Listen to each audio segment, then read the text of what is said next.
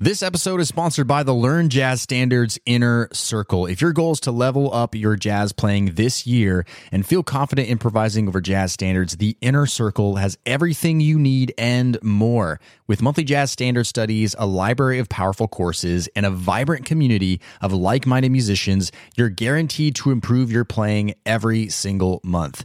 Podcast listeners can get 50% off their first month when you go to ljsinnercircle.com. That's ljsinnercircle.com or find the link in the show notes. Now, on to today's episode. So, how do you start playing killer bebop solos like Charlie Parker in Dizzy Gillespie? Well, today I'm going to show you a simple improv hack that can help you start playing amazing bebop solos instantly. Let's do this thing.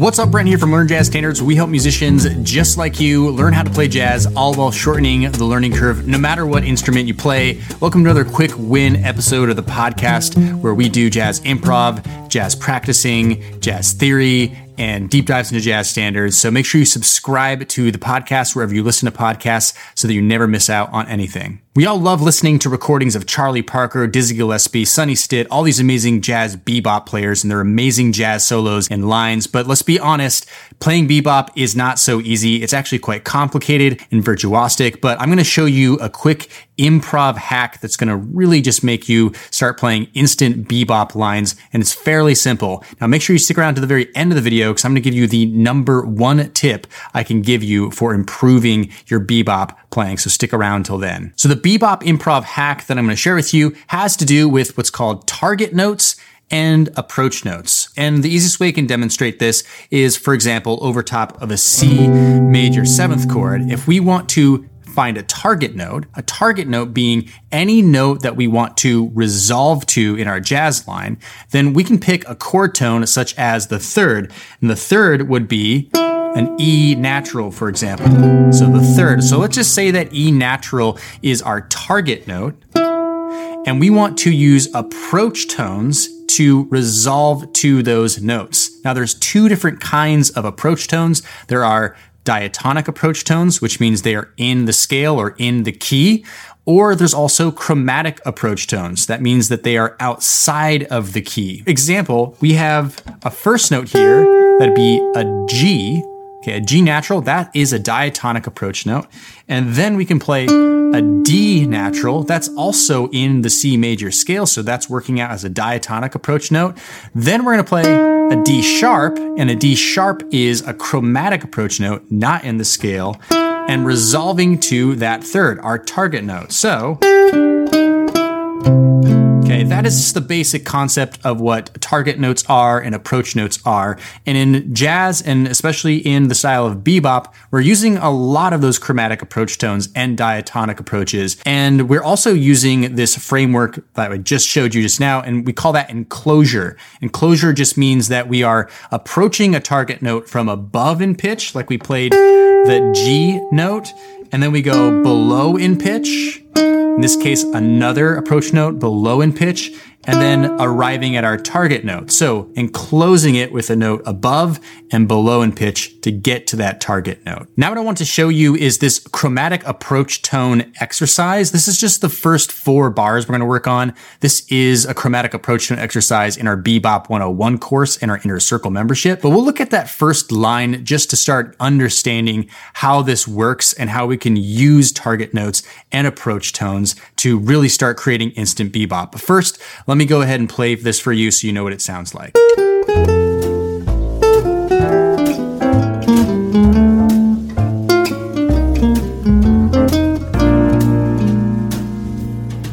And for good measure, let's play it one more time.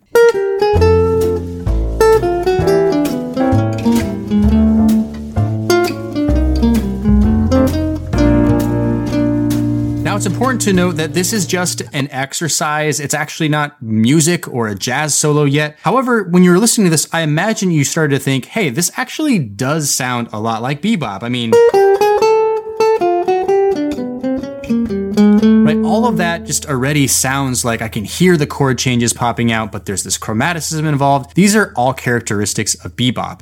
So let's take a quick look at this chromatic approach tone exercise and discover why exactly it does sound like instant bebop. So the first thing I want to do is show you where all of the approach tones actually are. So we're actually doing the chord progression of confirmation here.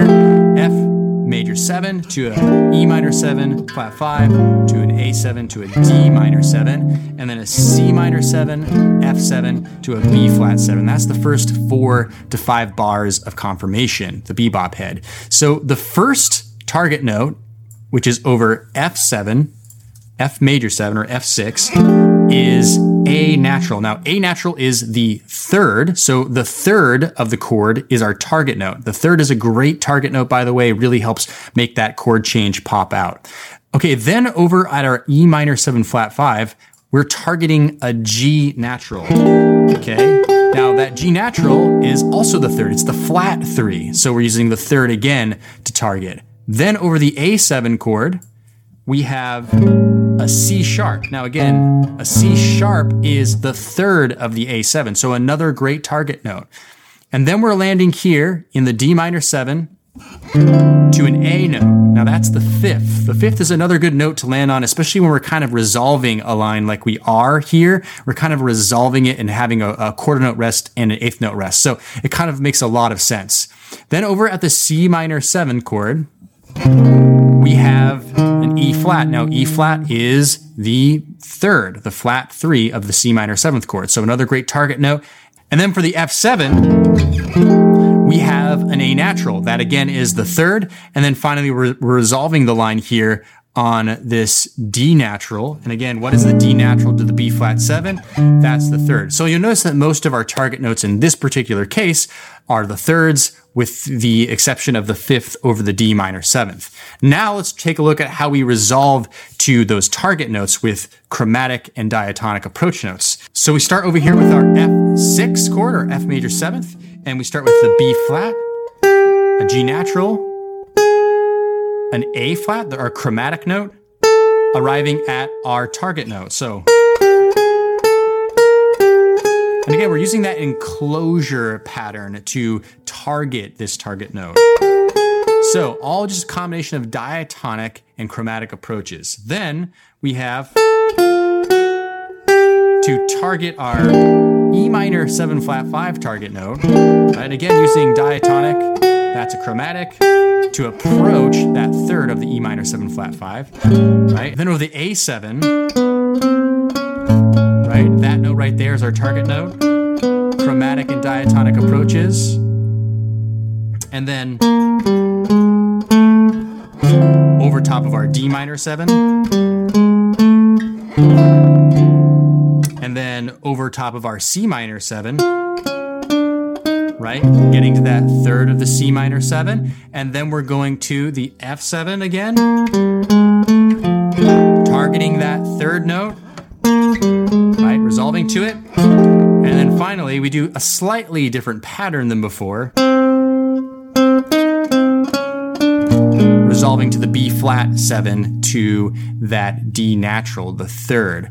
So as you can see, just by starting out with target notes and using approach tones to resolve to them, it's already going to sound like bebop. So again, this is just an exercise, but if you have this particular concept down and can apply this over top of a bunch of different jazz standards, the more you do this, the more natural it's going to feel, the more beboppy your solos are going to sound, and it's just really going to start taking things to the next level. Now, as far as that number one tip for playing bebop and getting better at bebop, if there's only one thing that you could do outside of this particular theoretical exercise, it would be learn bebop heads. I mean, just take a look at the head for confirmation here. This is a treasure trove of different musical information. And essentially, bebop heads are a lot like bebop solos really, you know, Charlie Parker and Dizzy Gillespie and all these people, they just started improvising and then just made sure there was some theme and variation in there.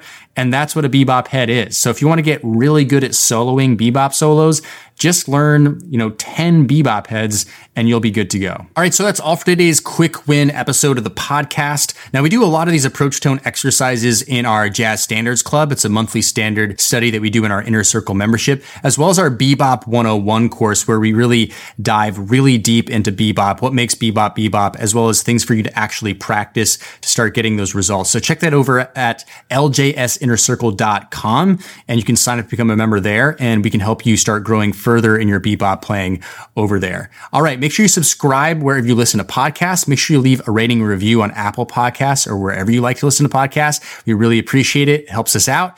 Until then, look forward to the next time you join us for the podcast. Cheers. Hey, podcast listener, would you like to ask me a jazz question and get it answered here on the show?